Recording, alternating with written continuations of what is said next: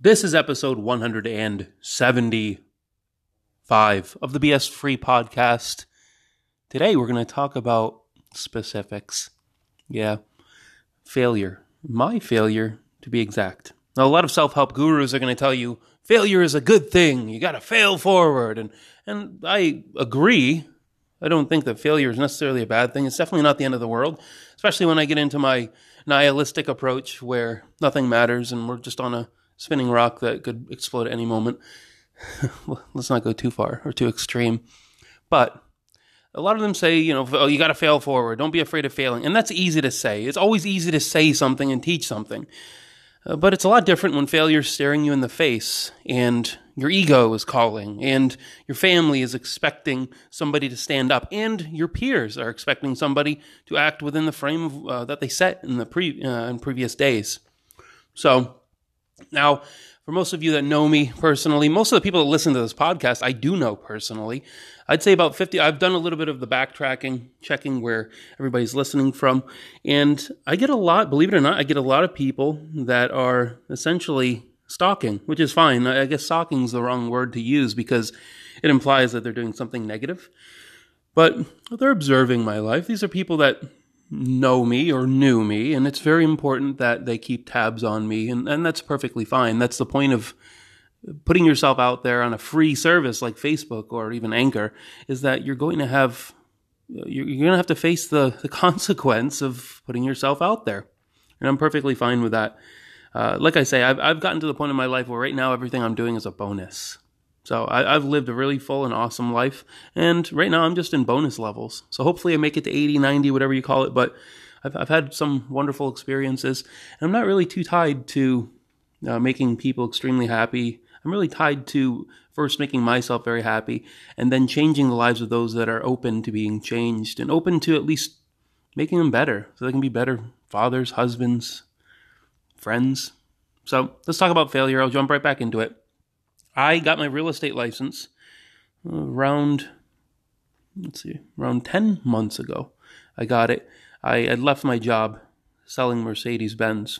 It was a really good job, but I had gotten really disillusioned. I, was such an idealistic person. I still am to a certain extent. it's in my nature.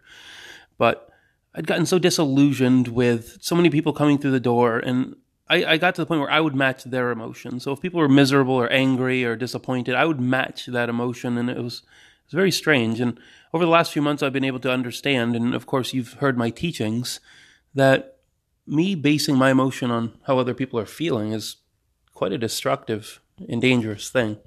I don't think that's the point of the podcast today. I think that instead, I'd like to talk to you about failure and why I failed in real estate and why, if I choose, I'll continue failing. But of course, you know that won't happen because I already know the last chapter of the book. So, why did I fail at real estate? I've got one simple answer. I didn't think I was going to be good at it. Yeah, I had shot myself in the foot before I even began. And during the time that I was selling real estate, managed to sell a few homes and had wonderful communi- uh, wonderful times with many people, but I still had this feeling that I was not good at it, that I was not supposed to be doing it, that I was going to hurt people. It was very strange, much like you've heard in my subconscious, uh, my trainings on the subconscious.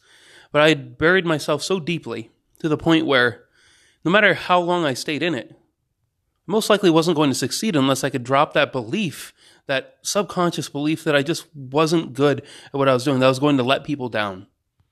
And so it took a lot of fighting, and of course, eventually had to go into something before I ran out of my money. I had to go back into the exact same position that I had selling Mercedes Benz. I'm a completely different salesperson than I was a year ago. And the reasoning behind that is because I know that I'm the best. I know that I'm awesome at what I do.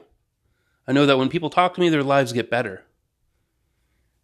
And it's something that's, I can tell you that right now. I can say it, but it's a belief. It's a belief where I'm not afraid of anything. When it comes to this job, this is something that I was born to do. Because on the subconscious level, I know that this is what I was made for.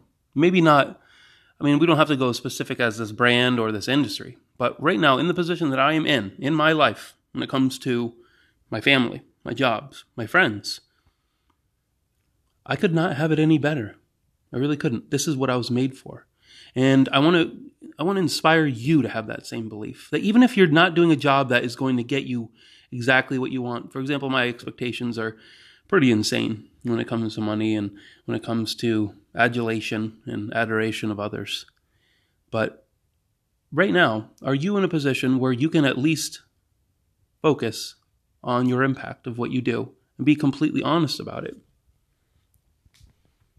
Are you able to be completely honest about your impact and know that what you're doing is the right thing, even if it's not what you like? Because what you like isn't important. So many people have gotten that pounded into your head that you have to do what you love. It's 2019, you can do what you love. That's going to be one of the more destructive and dangerous things that you do because if you can't learn to find the joy, find the presence and the love in what you do now, there's never going to be anything that you love because everything that you love is eventually going to have to be work in order for you to make money. Even your relationship, you're going to end up having to work. You're not going to have to work on the other person, you're going to have to work on yourself. And that ugly head of work is going to pop itself back up. You're going to keep on failing because you thought that if you just went and lived your dreams, then everything would come together. So focus today. A little getting a little long-winded again. But focus today on exactly what makes you that's it. Exactly what makes you.